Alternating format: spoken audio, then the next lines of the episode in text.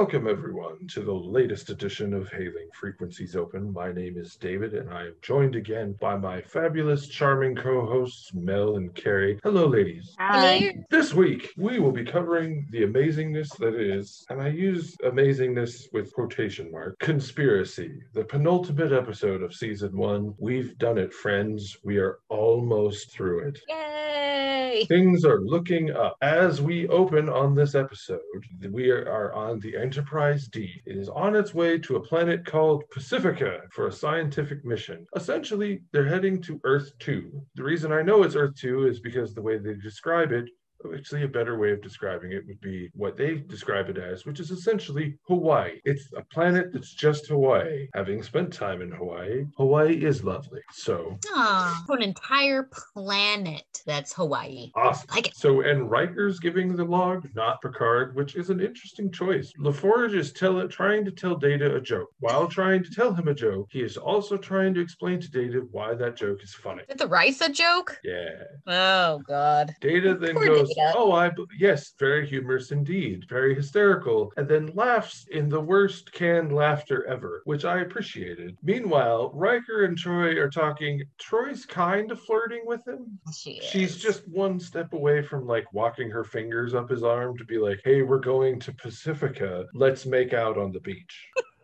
You must purchase Horga'hn like they've first. never done that before. No, but she kind of has that look on her face like they haven't. And she well, I mean, they haven't in a while. That's for sure. Right. The holodeck just doesn't cut it anymore, Will. We have to go do this in a real place. Oh God. Troi asks Worf if he wants to go swimming, and he says no, because swimming is too much like bathing. This is an interesting statement, being that they never revisit this, and Worf is actually pretty meticulous about his appearance and how clean he is going forward. So this was a choice. It was a choice, but you could think of it as this: he Worf doesn't like baths, and this comes up later. It's it's very possible that Worf just doesn't like immersing his body in things because there is a scene from an episode in a later season where he is in a The mud bath. like yes, he's in a spa like Yes. situation and Love he is that not at all happy about it. So it could just, Just very much be sit that he here. doesn't like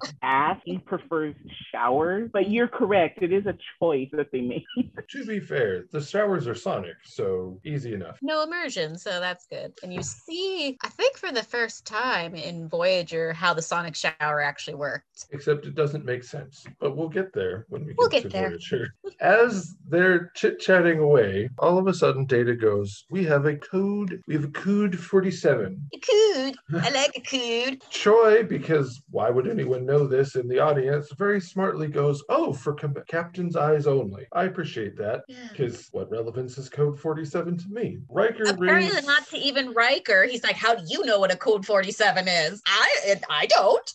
For the first time in this entire series, all the rest of the head officer, senior officers on the bridge, Picard is asleep in his quarters.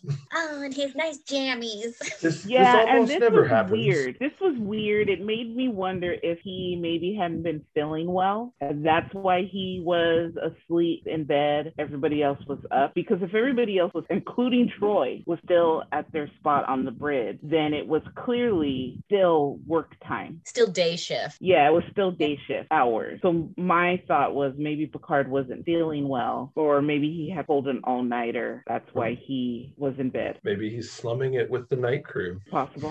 Picard wakes up. He wakes up remarkably quickly. Uh, I know no one that wakes up from a sound sleep this way, so well done him. Most everyone I know when they wake up, there's a good 25, 30 minutes of just like, what? Huh? What's Unless happening? you really, really have to pee. Oh That's yeah, different. throwing covers and running. Picard talks to the computer for a bit, who authorizes him through voice print. Uh, the code 47 message appears, and it's Walker Keel, who we are led to believe, based off of Patrick Stewart's acting choices, this dude matters. If he'd made the wrong acting choices, though, and still tried to pull this off, this wouldn't work, and it barely worked because we've never seen him before, nor has he been mentioned, so I have no idea why he matters. Kind of find out throughout the episode a little bit of why he matters to him I- and Beverly. I'm merely talking about just this moment. Just this because moment. He's cryptic as fuck Yes, in this is. entire They, conversation. yeah, but they explain why in the next couple scenes why he matters. Right. I'm merely referencing what's happening right this second. But full to carry, we do not comment on the straight up sexy that Patrick Stewart is giving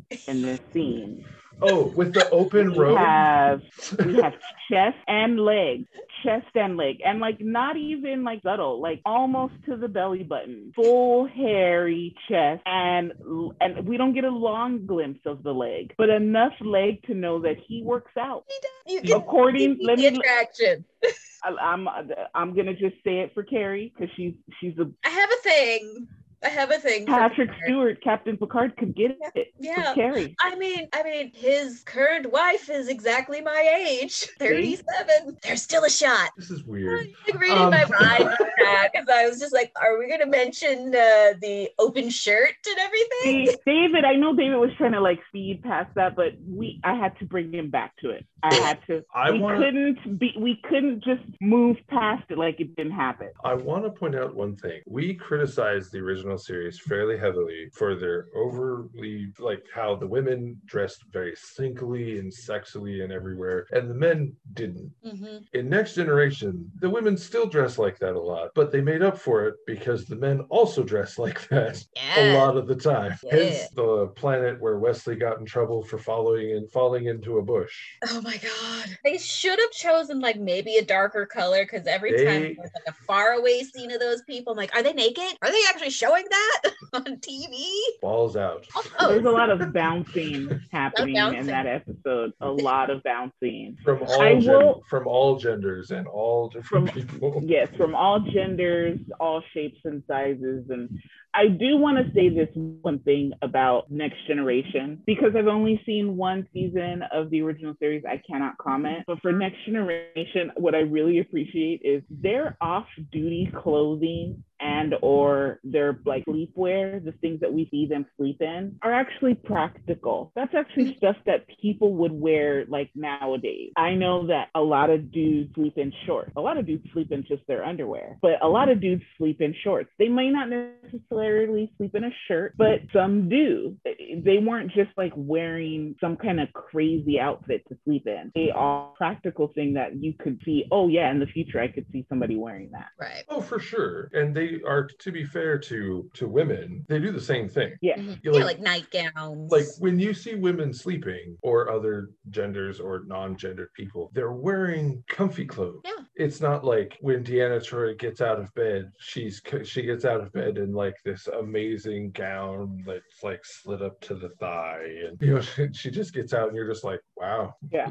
you really do not- just wake up and have it. Well done. I mean, yeah. And I like that they're not just like in some regulation Starfleet pajamas. yeah. I will point out that they continue this into Deep Space Nine as well. It's just like, oh, when you wake up, you're wearing comfy clothes. Hell yeah, I'm wearing comfy clothes. Um, there's a tense conversation between Walker Keel and Picard, who, as I mentioned, at this point have a whole lot of information. It's weird more than anything else, but he wants to meet Picard at a mining colony on Dytallix B. Picard keeps questioning and questioning and questioning. It doesn't really get any answers other than he says that they must meet face to face and all this other stuff. And I have to say that I disagree with Picard's command decision at this point. Not later, but right now. He literally doesn't have enough information to just blow off Starfleet and go do what he Yeah. Right. Agreed. the only reason he does it is because old friend of his asked him to. Well, if Starfleet works like this, then no one would get anything done because everybody would just be like, "Hey, I need a favor. Come meet me 12 quadrants away from where you're supposed to be." Okay. And Starfleet would be like Starfleet would send out orders and be like, "Hey, can you go to the neutral zone?"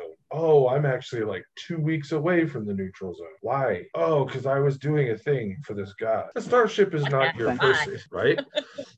But that aside, Picard's like, okay, cool. Even though you've given me no information, go into Dytallix B. We then get the opening credit crawl. I would like to point something out in this opening credit crawl. Tasha Yar is mentioned. This Yes. is because she's dead. Yes.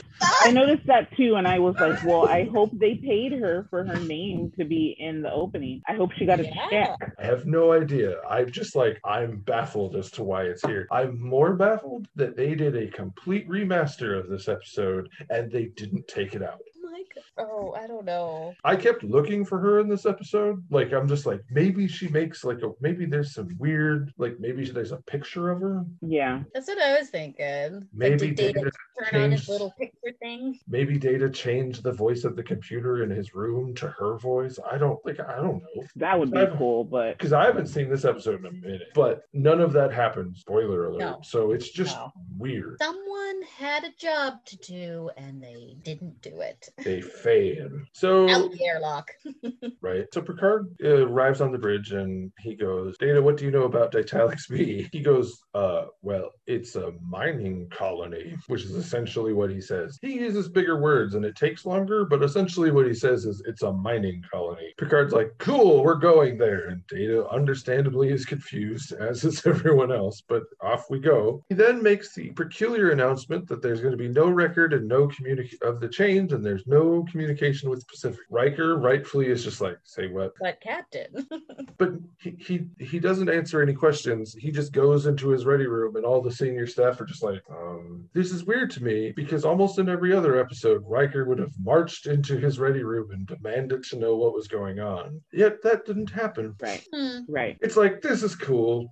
I think it was honestly because Picard is there's only really, as far as I can remember, been one other instance of Picard shutting everybody down and just giving an order without explanation. In that instance, Riker did follow him in, but I think that maybe from that experience, Riker learned that when Picard gives an order like that and just shuts it off, he's not supposed to go in there and try to get an answer. He's just supposed to follow that direction. And if he is, and Picard will give him an answer if and when he feels he needs to. Fair enough. I just was more just like, oh, they're all just kind of taking it. Okay. Next thing we know, we are at Dytallix B. Worf announces that there are three other ships there. Uh, two are frigates, and one is another starship. He says they're all ignoring him. We don't want to talk to him. Essentially, uh, Picard asks if people have beamed down to the surface. Worf says yes. Picard's like, great, we're going to beam there. So Picard goes, oh, and I'm going by myself, which also triggers Riker, rightfully. However, he did not nearly protest enough because captains, no matter what their order is, are not supposed to just beam down by themselves without some sort of Security. information beforehand. Well, they can do it, but there needs to be like a conversation beforehand. That conversation Right. never happened. And since nobody on the ship knows what's going on, the fact that Riker didn't even for like if I was Riker, I would have been like, I would like it to be known formally in your law that I am not okay. Right. But he didn't even do that. No. He's just like, all right. What I found actually interesting about this moment is Worf didn't start walking towards Picard because as I get, I mean, I know that Picard's not supposed to even go down to a planet without anybody, without like he's not even supposed to do it. He's supposed to send someone else. But the fact that Worf didn't even make the assumption that as security he would be going with the captain and like even start to move in that direction, he just stood there and then looked at Riker after Riker questioned it and Picard again shut it down. That to me was what got me because Worf, the minute somebody said, if, if, if it had been Riker and he was like, I'm going down to the planet or I'm taking on a away team, Worf would have started walking. So maybe everybody was so shocked that Picard was going by himself that nobody knew what to do, which was odd. But still, I think Worf would have inherently just started walking that direction. For sure. Also, I'm fairly certain this was another reason Yar had to die because there's no way Yar would have let him leave. No. Hell no. She'd been like, Where are you going? He's like, I'm beaming down. She's like, Not without me, you're not. It's like I don't give. No. There had been a huge fight about it. Riker's probably restraining her so that she's not like jumping onto the tele onto the teleporter. Um, I could see her doing that. right? Uh, so Picard arrives on a soundstage um, that looks similar to every other soundstage planet they've been on this season. Uh, I appreciate in future seasons that they do better at covering up when it's a soundstage. Uh, this time, not so much, but I understand it because it's the first season. They don't have the resources they would have later. Uh, so we're at the we are at the entrance to a mine tunnel. Then all of a sudden, Walker and two other captains who are introduced as Tryla Scott and Rixx appear. There is a long conversation where they are confirming Picard's identity. Um, they then Okay. start telling suspicions of a conspiracy with reaching to the highest levels of Starfleet command. Bum, bum, bum. However, here, here's the problem still at this point of the episode. They don't have any proof. Not a list. I would like to take this moment to give a shout out to Michael Berryman, who is the character actor who um is I think he's green in the scene. Blue. Oh, he's blue. Kind of Um, this man is is has a very has a very unique look, facial look. Therefore, throughout the '80s, he got cast in a lot of different things, and he pops up in a lot of movies that I watched in my childhood. oh yes. And it's kind of like, hey, I know that guy, you know, just because he was in a lot of different things. And so shout out to him. For sure. And even though he's on screen for very little time, um, he does the best he can with what he's being given. Picard, I think, is brilliant in this sequence because he spends the most of this questioning and questioning and questioning, and you really believe that he doesn't believe, not fully. Um, they do ask a question, and I actually thought that this was a great answer. They're like, Picard, haven't you noticed things are different in Starfleet Command? And he goes, Well, no, not really. But we've been like furthest reaches of Federation space, so we're not really talking to Starfleet Command. I love that answer because there's no way every ship is in constant communication with Starfleet all the time. No, they got shit to do. So when they're like, "Oh, you don't know," and he goes, "No, but why would I? I'm way the hell over here doing diplomatic thing. I'm supposed to be in space Hawaii. Why am I on a rock?" Uh, Hawaii. So they then tell him, you know, Keel says he, he suspects his first officer and his medical officer. Apparently, the only sign of the change is a loss of long term memory. Okay. Okay. hmm He they tell him to like just keep his eye out and keep his guard up. Rixx says keep your guard up, but he says it in a very like creepy way. And it's like, are you going to try and murder him?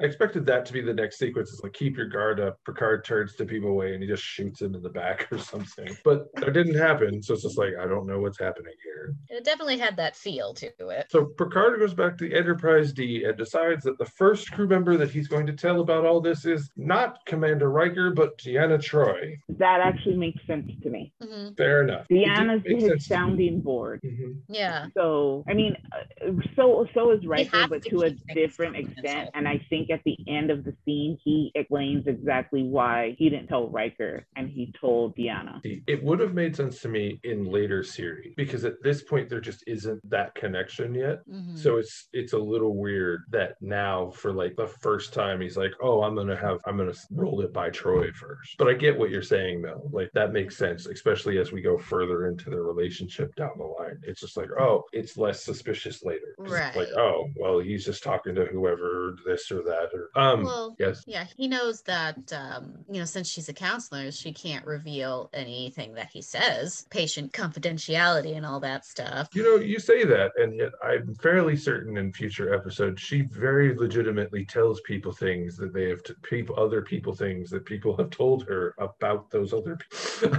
That's that is also true. So but the theory is sound. she, she needs to, she needs to take an ethics class.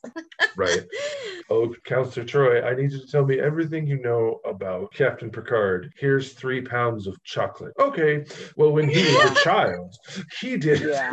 um. In Papa France.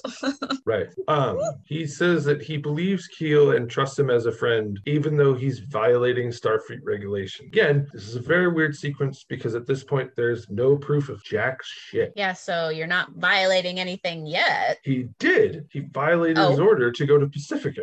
Oh, And they right. didn't bother to tell Pacifica that he wasn't coming. They just fucked off. Um, That's that's right. That so Picard decides before he really goes to look into it, going to have re- data review Starfleet directives, every single one, for six months. This makes sense because Data can probably review it all in like two hours. Ah, six minutes.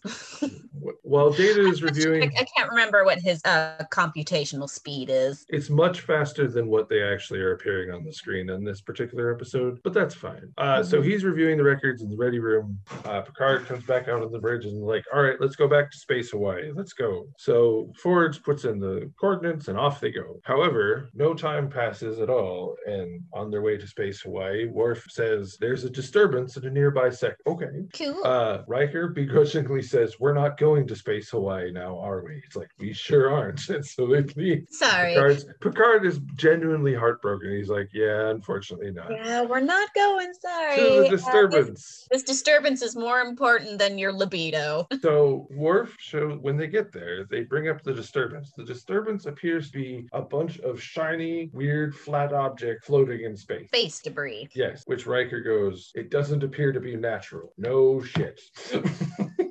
Like, really, Riker? Really? um, Worf continues to actually analyze them, and basically he says that uh, based on the volume of the debris, it can only be the Horatio. Fair enough. Uh-oh. Um, there's no bodies inside the wreckage, so um, on the plus side, everyone on board the Horatio probably didn't suffer. Nah, probably not. Um, so at this point, uh, Picard now believes everything that Keel has said, and at this point in the episode, I'm right there with him. I mean, there's no reason not to. Um, the ship been destroyed. this is when Everyone's he gone. finally tells Riker what's going on. He kept Riker in the dark a real long time. I Um, don't think that's fair. No. Um, so he tells him about it in the observation deck. Uh, he says that it reminds him of what Admiral Cruden said to them earlier that year. Um, Yeah. data says he has found stuff during the set past six months. There's been a great deal of uncustomary reshuffling of personnel, usually in the command areas of a select number of star bases. Uh, furthermore, the new officers have had a great deal of contact with the highest levels of command. Um, data hypothesizes that the reorganization are an attempt by a hostile force or individual to control important sectors of Federation territory. Uh, Good job, assume- Data. Well done. Well, Picard immediately goes, All right, to Earth. yes, Mel. Sorry. Um, I would like to say I love agree. Data so much, so much. I love him. Just in I case agree with I hadn't said that in a while. I, I love him so much. Also, shout out to the computer for basically telling Data to shut the hell up. Yes, I love that. That was hilarious.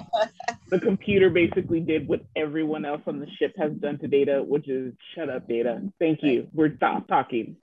So we get a captain's log where Picard says it's unusual for starships to return to Earth. Is it? no, Because I see them fairly frequently throughout the Um, history of they're Starfleet. built there. Probably without being expressly, yeah, called for. Um, yeah, that that's probably. Um, And considering where they were, they weren't close to Earth. no. Mm-hmm. Um, also, so this is another sequence that doesn't make sense. So the Enterprise enters the orbit of Earth. They are contacted by three, two, three admirals, two of which are random and we've never seen before. Uh, they also don't tell us what their names are um, until later. Hmm. But initially, they're all just kind of like, "Sup?"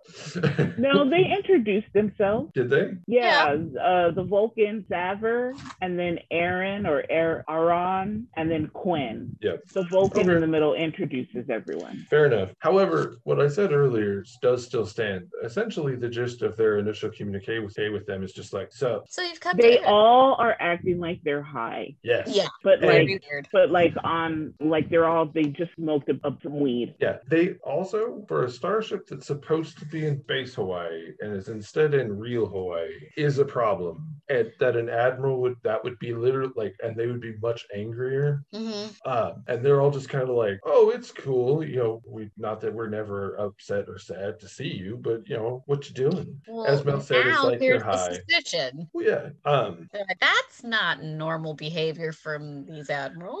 it becomes less normal because as they're talking, um, Card asks if he can come down and have a chit chat. Vander Remmick appears. Hmm, everybody's favorite. The admirals go. The admirals go. That's a dick. The admirals go. We need a minute. So they cut off communication. The smartest person on the bridge is Worf, who's just like, I don't like any of this.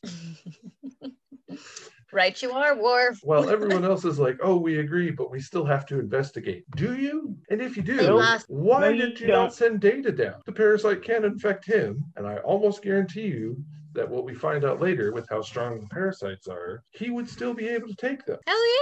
Probably. Um, Well, I, I- as- my money would always be on Data. Data or Worf in a strength contest. Well, as Worf is telling them that he doesn't like it, randomly the view screen turns back on and it's the admirals again. And they're like, oh, cool, Picard, Riker, y'all can come to dinner. What? Um, Quinn then says, equally weird, well, I'm not going to come to dinner, but I'd like to come hang out on the ship. What? Why? why? I Um, guess so. This is when the episode for me just goes completely off the rails. Oh yes. But it's at this moment that um, I'm like, what what the hell is happening? So, uh, as but just before he beams up, we see him open a suitcase-like device, and inside is a weird purple, weird slug creature thing. Um, he just kind of looks at it and closes it, and Commander Remmick comes in, doesn't see it, um, and it's just like, "Are you ready to beam over?" And he, Admiral, "Sure." Um, Quinn lands aboard the ship, and what they mentioned earlier when all those captains met. Um, on the mining rock is he bluffs his way through references of old times, um, saying that his perceptions of a threat to the Federation was merely a metaphor for the tumultuous process of assimilating new species into the Federation. Picard immediately go mentally goes bullshit. Um, That's my captain. so Riker tells Quinn that his regular accommodations are have been made available to him. Regular accommodations. We've seen him one time. Well, he, he has a regular What do regular you mean room. regular accommodations?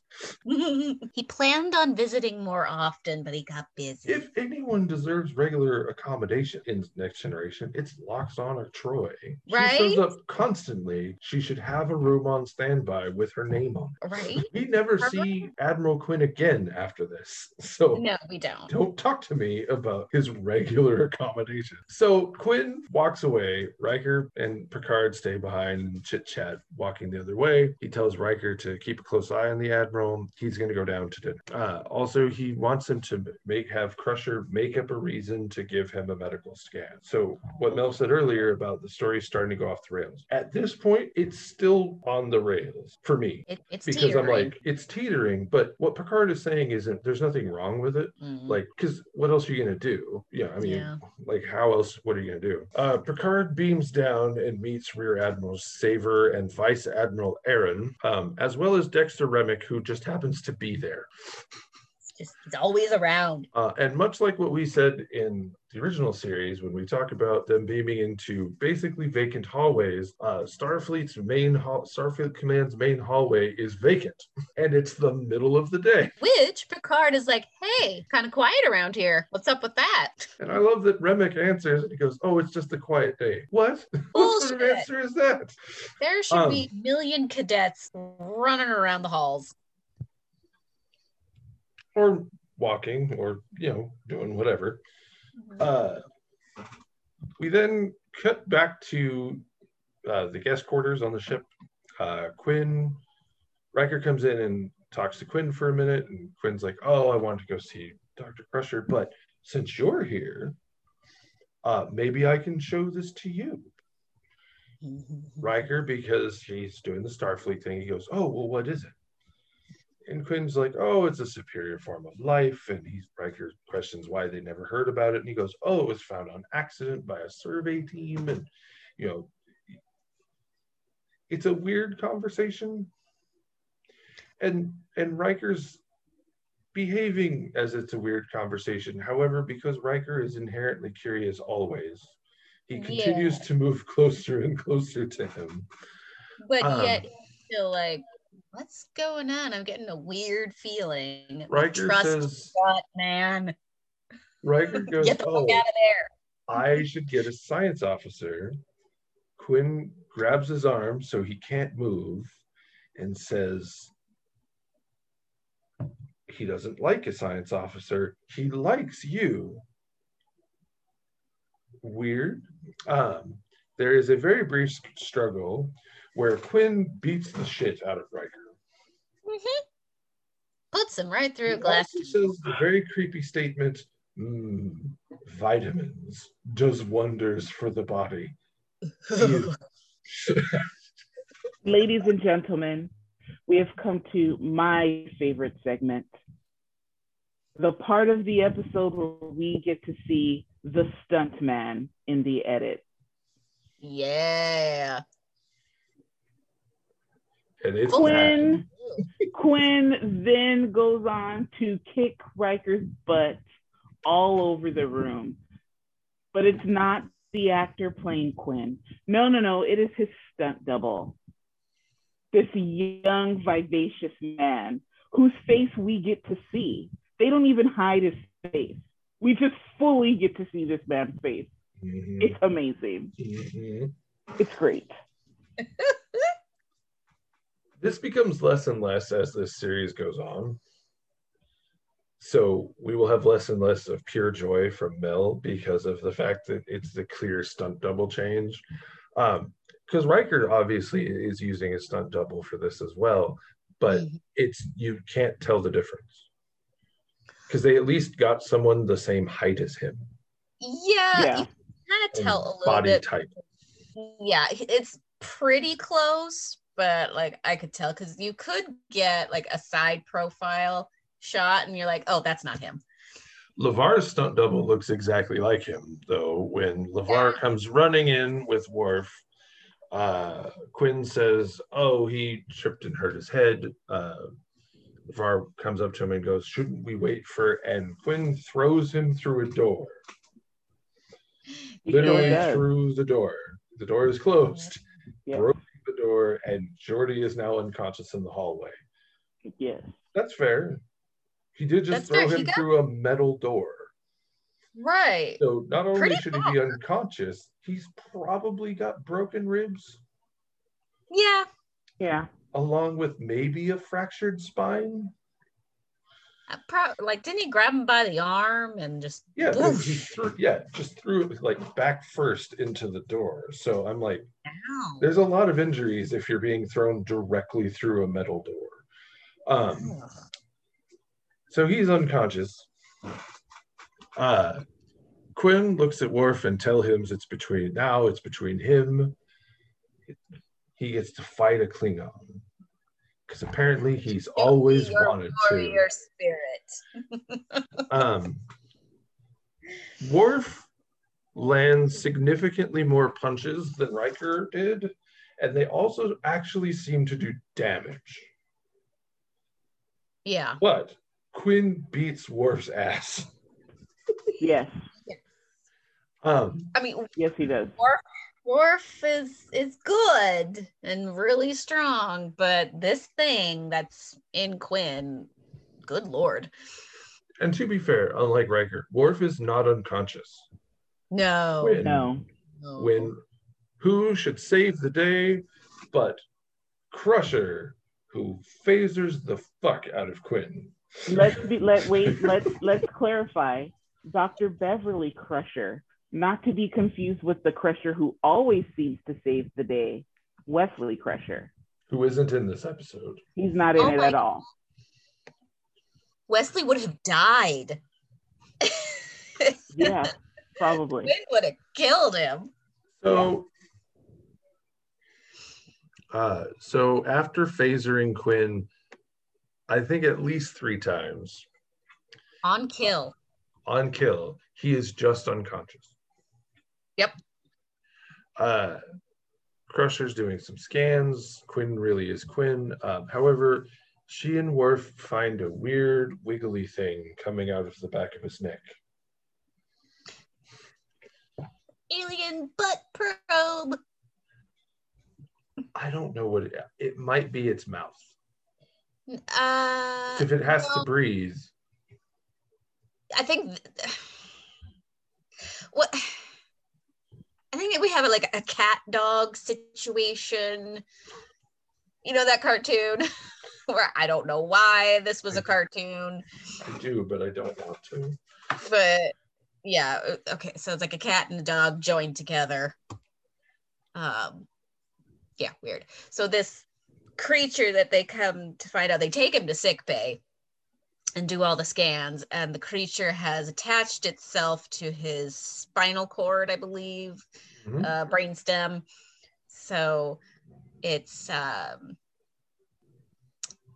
caused Quinn to have heightened adrenaline, like all the time, so, which is why he was so strong.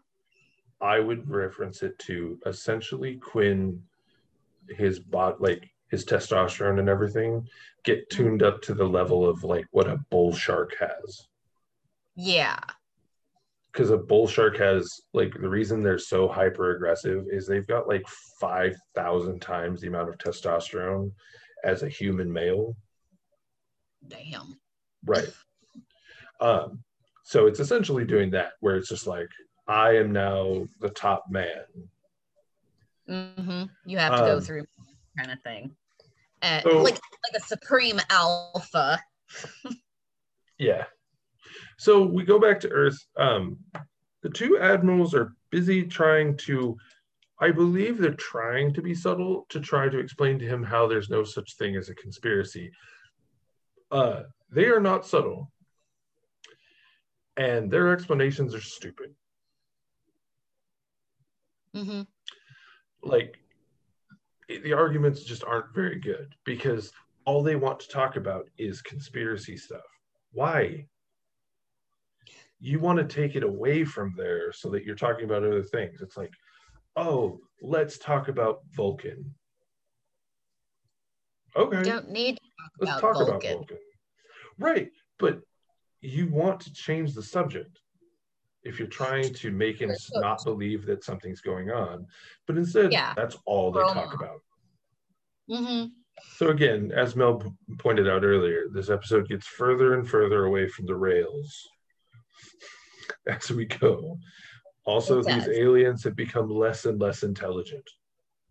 Because for a while, they're doing a really good job. And then when you get to here, you're just like, what is happening? Um, yeah. They also know the Horatio is destroyed, which isn't that unusual, but they already know what caused the destruction. Which they, they say, say? was an implosion due Mm. to the negligence of their captain. Well, No, that's not really what happened because he said that he was suspicious of his first officer and one other medical. medical. So they probably already had the alien probe thingy, and obviously it's like he knows. Blow him up. So Remmick reappears again and announces that dinner is ready. Dinner has been served. The admirals say that their verbal sparring with Picard has made them hungry. Verbal sparring? There's no verbal sparring. It's just you just trying to convince him that there isn't a conspiracy by just talking about conspiracies. Um, They exhausted themselves. so Picard Picard takes a moment. He taps his com badge trying to contact Riker. Crusher answers um, as Riker is unconscious. Fair enough. Sorry, Captain. Uh, Riker's unavailable right now. He just goes. she asks if she can speak freely. Picard, knowing he's in a bind, goes, I don't really have a choice, so go ahead. Because Where's he going to much. go? Where's he going to go? There's no place for him to go. He's stuck in that room. So she tells him about the parasite that took control of Quinn and all his brain func- functions. The spike at the back of Quinn's neck appears to be a gill, which helps indicate those who've been taken over. Uh, she says she can't remove the creature because it would kill Quinn. Uh, she also tells Picard to set his phaser to kill rather than stun, which has little effect on the creature as its host. Picard, rightfully so, says you don't beam down into Starfleet Starfleet headquarters unarmed. Well, I mean, Why would you? she. Well, you're not supposed to, but um, he's got a boot. he's Right. got- Put a knife in it. And te- here's the thing, though.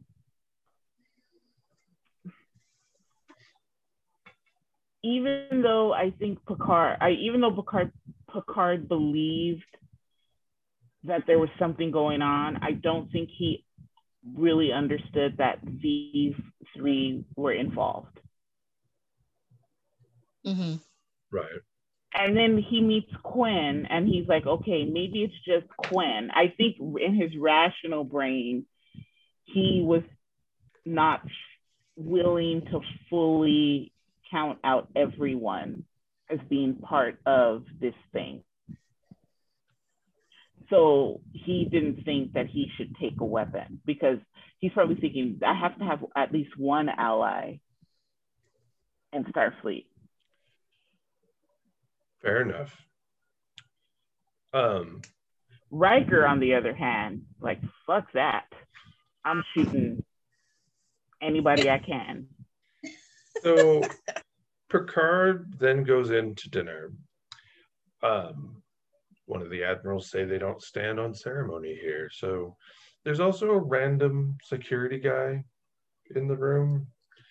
Mm-hmm. Um, Riker sits down, uh, or Picard sits down, and there's this great reveal where they take the little plate off the top of the little bowl, and they are being served mealworms, Yummy. a favorite dish of lizards. Uh, people can Mm. eat them. Like, there's nothing wrong with eating them. Like, they're a good source of protein. Um, yeah, but as all of these actors do. So all of these actors eat a fairly considerable amount of mealworms, except for uh, Patrick Stewart and Riker. Um, everyone else goes to town. Um, he gets up to leave. Uh, he runs into Riker. Riker's like, "Oh, where are you going?" And basically forces him to go and sit back down. Uh, one of the admirals runs over and sees that he's got a, the thing sticking out of the back of his neck. However, the difference is, is that the thing sticking out of the back of Quinn's neck moved. Yes. The sticking out of Riker's neck is just a little pointy piece. Like Mm-hmm. anyway, Riker's acting is so good though that they don't question it or think about it anymore. Um, meanwhile, Captain Scott arrives and she also has been infected and she was infected the whole time. So they talk about how they're incredibly patient and they just let him come to them. Um, they talk of the plan that they, to infiltrate the Enterprise D. Riker moves to eat worms, but instead he pulls, pulls out his phaser, shoots the security guard. Uh, Captain Scott shoots shoots her phaser at Riker. Picard grabs at her arm, throws off her aim, and Riker shoots her as well. However, what we do discover is Admiral Savar, being a Vulcan, uh, Vulcan net, neck pinches Riker. Apparently, the aliens don't know how to do this because, unlike everyone else that's been Vulcan neck pinched, he is not immediately unconscious, That's true. which is weird, being that he would be Savar would be significantly stronger than him. So not only should the Vulcan neck pinch potentially not work, he should have shattered his collarbone. Vulcans are really strong too. So Riker would have basically been in a lot of pain laying on the floor at this point. I'm not Mhm. saying the rest of this episode wouldn't have happened the way it would have or the way it does. I'm just saying that he couldn't be able, he shouldn't be able to use his arm. Correct. Um, Um, I didn't point this out earlier because I was so busy talking about Michael Berryman. But um, when we're first introduced to um, what was her name again? Captain Captain Scott. Captain Scott. They noted that she was the youngest to ever been promoted to captain. And I would like to take this moment to say, "Suck it, Kirk." That is a black woman, and she outdid you, dumbass. Right, she did. Um, so at this point, Picard shoots Savar, um, who, you know, He's like, ow, and then runs away. Yeah, um, the other one runs off.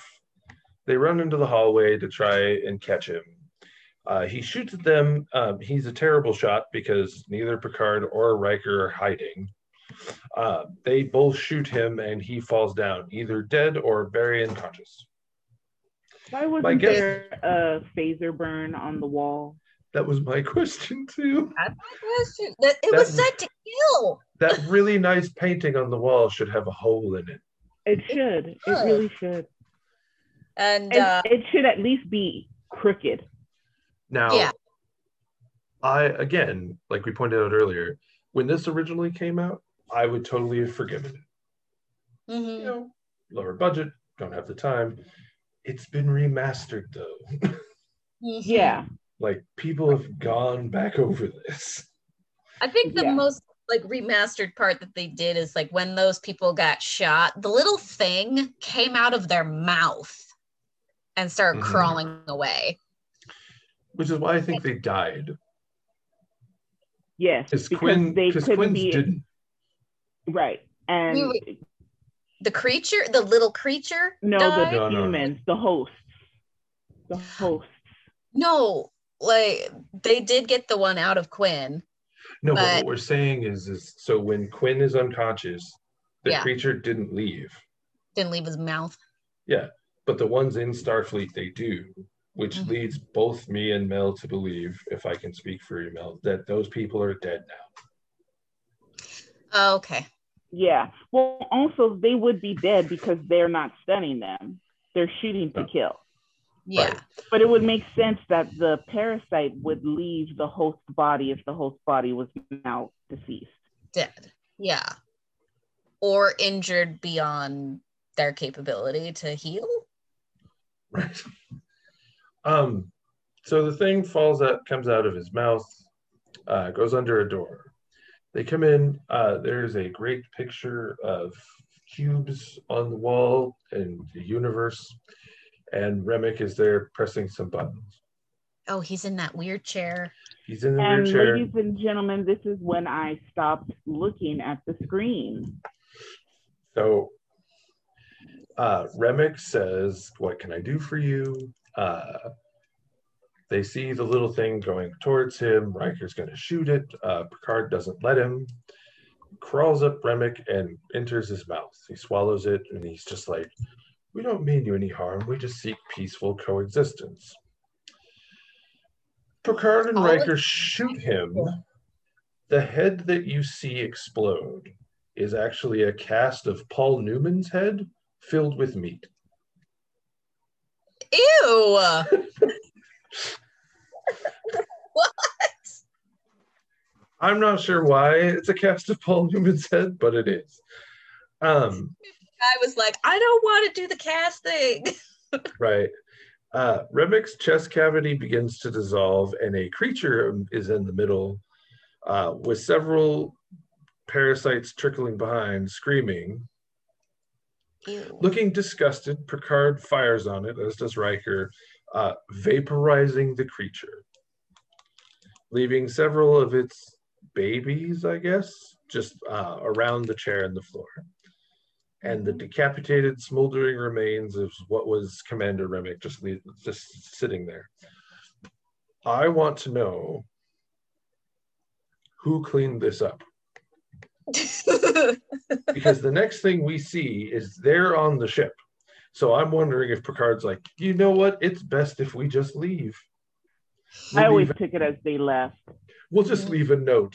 But I have so many dear questions maids, about the end of this episode. Dear, maid, dear maid service, sorry about the mess. No, no, no. There's no maid service. This will fall to a cadet that has pissed off one of their teachers. Right. Yep. Um, so now we're back on the Enterprise D. Um, he says it's strange because he's taught to respect all life and then having no choice but to destroy it. Uh, Admiral Quinn makes a full recovery. Huzzah! Uh, the death of the mother creature inside of Remmick led to all the other creatures dying, right? Mhm. Um, Riker reveals that Crusher had made a fake gill for the back of his neck in order to fool everyone. Um, Data comes out to tell them about the message Remmick was sending. Uh, and he says, well, it's a like a homing beacon sent from Earth to a part of the galaxy we haven't explored yet. As we go into the end credits, we get the same electronic beeping we heard when Remmick was at the computer console. I would like to point out, before we go into further thoughts and answering questions, that this would have mattered more if they bothered to revisit it at any point in the future, Which they don't. which they don't, so I don't care. hmm Um, I might have, having watched this the first time, but having watched it now and watching subsequent series continue to not address it, I don't care. Um, so that is this. One thing I do want to say about this is so the original idea of this episode and the previous episode, Coming of Age, was it was supposed to be Star Trek addressing the Iran Contra affair. Oh. However, I already had a headache, and that just made it worse. however, uh, Rick Berman and a bunch of people all said no. So that's why what they set up in Coming of Age is not what happens here. Because between Coming of Age and this, because when they wrote Coming of Age, they didn't know what this was going to be because it hadn't been written yet. And then they changed what they were doing, which is why this episode is weird and makes no sense. Okay. Mel, you get to go first. Questions, ratings, concerns, thoughts. All right, so I'm gonna give it a five. Um, the thing that gets me about this episode is it could have been brilliant. And here's how it could have been more than one episode. It could have been a legit two part cliffhanger. It could have been, it has, it, the, the story has the potential of being a season finale cliffhanger. They could, and I understand, and I actually like that they, um, they put in the line that you know Picard says we didn't we haven't had any contact with Starfleet Command because we um we've been on the edge. Like we haven't there's no reason for us to be in contact with them because we've been on the outer rim and we're doing what we what we got to do. But it would have been interesting if along the way they were encountering others who were getting weird orders from Starfleet.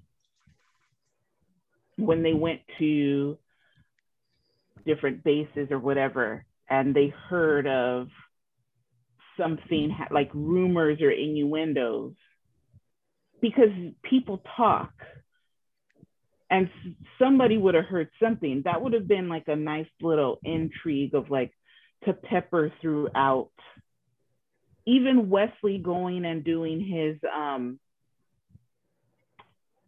his entrance exam, there could have been something in there like Starfleet being on something kind of weird going on with command.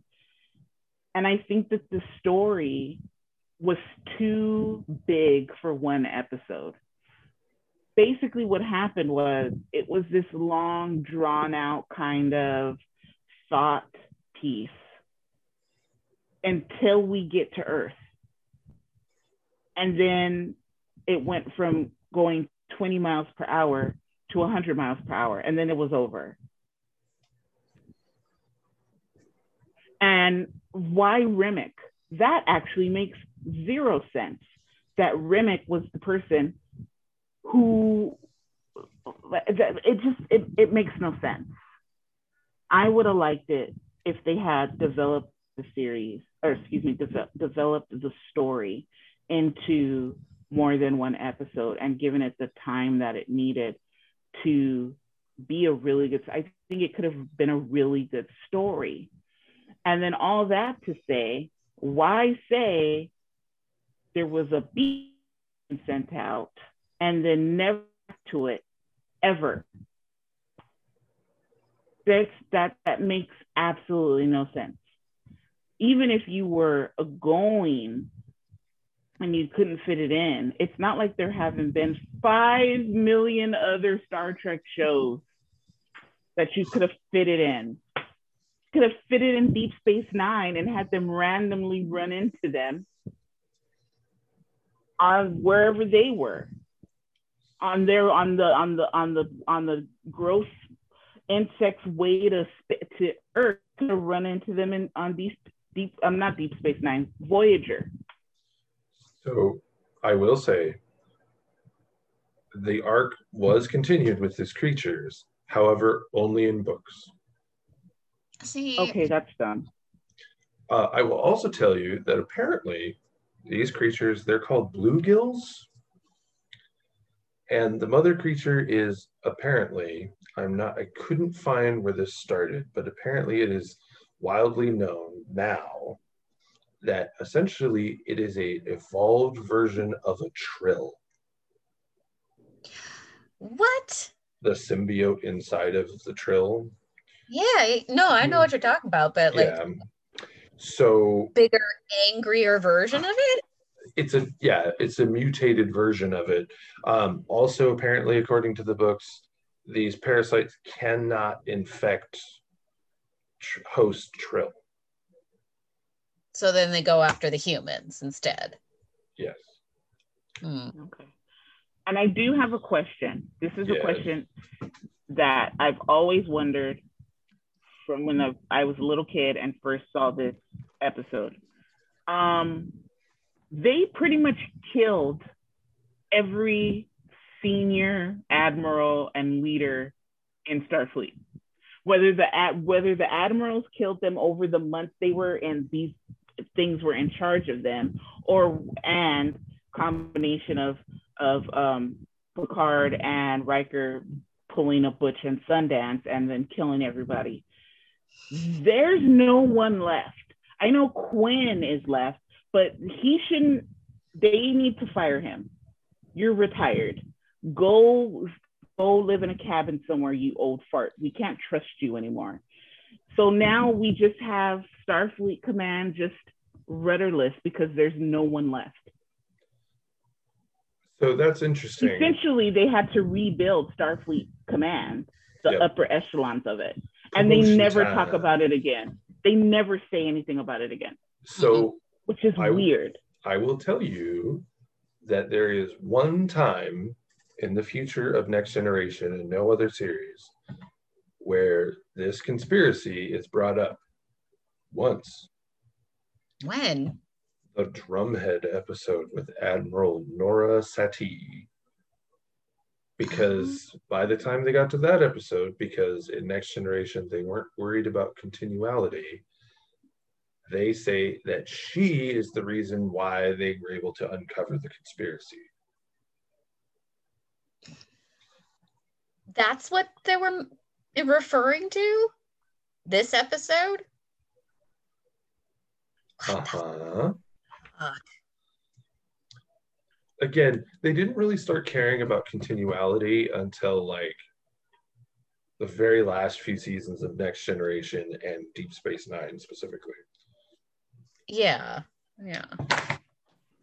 Mel, did you have any further thoughts? No, I am done thinking. Fair enough. Carrie. Okay, this episode was weird, obviously. All over the place. Weird aliens. So my question is, okay, if this thing is in fact in fact like a mutated uh, trill, then those were little trill babies?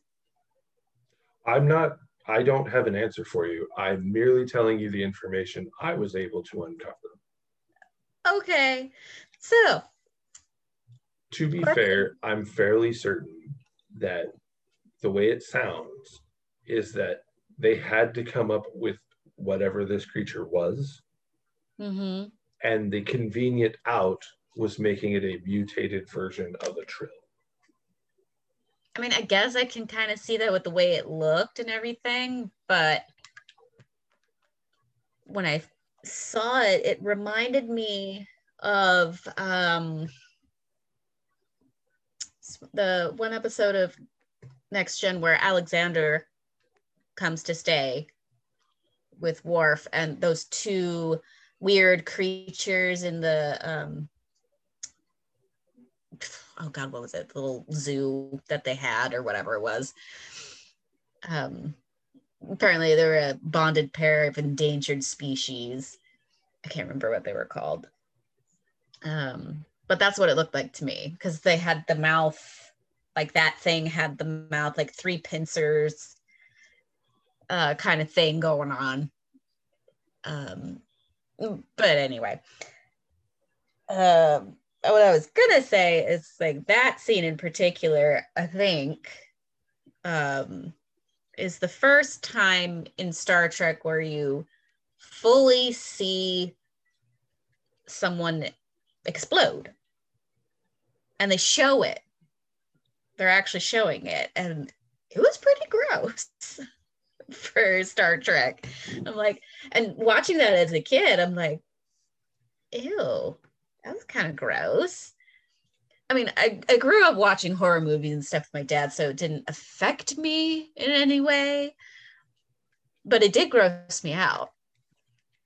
Because now, now that I know what it actually was, and they blew up meat and a cast of uh, Paul Newman's head. Uh, it's like, okay, now it's even grosser because now if I watch it, I'm just looking at it. I'm like, ah, meat, meat pieces everywhere. so the, that's the unpleasant bit of that episode. And then, of course, for the pleasant bit for me is seeing Picard in his uh, jammies. So I give that a 10.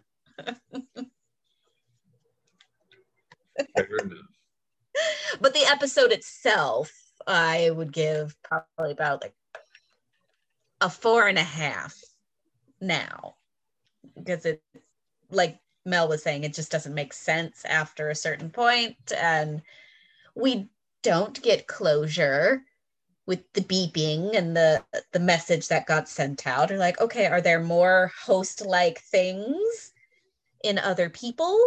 Um, did it come from the gamma quadrant? Did it come from the delta quadrant? It's like, how did it get here? And where? Where from? Nothing. So, one further note uh, this episode won an Emmy for outstanding achievement in makeup. Oh, for the head explosion? Mm-hmm. Which, if you keep in mind the time period, that was pretty good. Yeah, no, uh, no, you're right. Yeah, like being 1987, that was pretty good. So I have mixed thoughts on this episode. So I want to give Star Trek credit here. I believe they tried to pivot this and try and make like a horror movie, a horror episode. However, I think they fail because, as we pointed out, the beeping at the end is supposed to be like this really poignant thing, which, again, if I think about it in the terms of when you saw it, it probably was at the end of the episode when you hear the message beeping as the ship is sailing away. But having never gotten any follow through or any sort of conversation about it. That ruins that. So the horror element is done because it's supposed to be spooky. It's supposed to be like, and they do this better in later episodes as far as making like a spooky episode or a creepy episode or something like that. Um, the performances in this episode, I don't care. Um, Worf is fine. Michael Dorn does the best he can with what he's being given. Uh, Riker and Picard are kind of dumb. And data is data. I mean, Brent is still fig- figuring out how to play the character at this point. Um, it's. We will not it, accept any data slander. I'm not slandering. I'm just saying he's the the character. The character is being figured out. Um, so to me, this episode, I'm going to give it two different ratings. If I saw this episode in 1986 when it originally aired, or 1987 when it originally aired. I would say that this episode would probably be a seven or an eight, probably.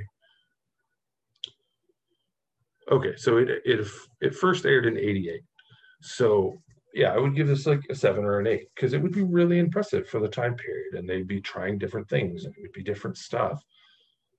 However, seeing it now, it doesn't hold. It's more just kind of like, what the hell is this? And why is it this way? And what's going on? You know, with there being no follow up, you don't care. You don't care. So, yeah, now I give it a four. I give it a four. Um, if you have to watch it, go ahead. Like, there's nothing wrong with it. It just doesn't mix well it's interesting because in reading reviews from other people to before we got to do this there's a real mixed gamut across the board of what some people are like us where they just don't like it and there are other people that think it's a must watch episode i don't understand those people but that's their opinion great i'm glad that you really got something out of this episode mm-hmm. i just didn't and it sounds like Carrie and Mel, you didn't either. Well, on the flip side, potentially that means next week, maybe we'll get something more out of the series and one finale, The Neutral Zone. Because I know I'm excited because we get to see Romulans for the first time since the original series. So, tune in next time and see us talk about the first appearance of the Romulans as we review the neutral zone. Have a great day, and remember to keep your hailing frequencies open. Good night. Bye.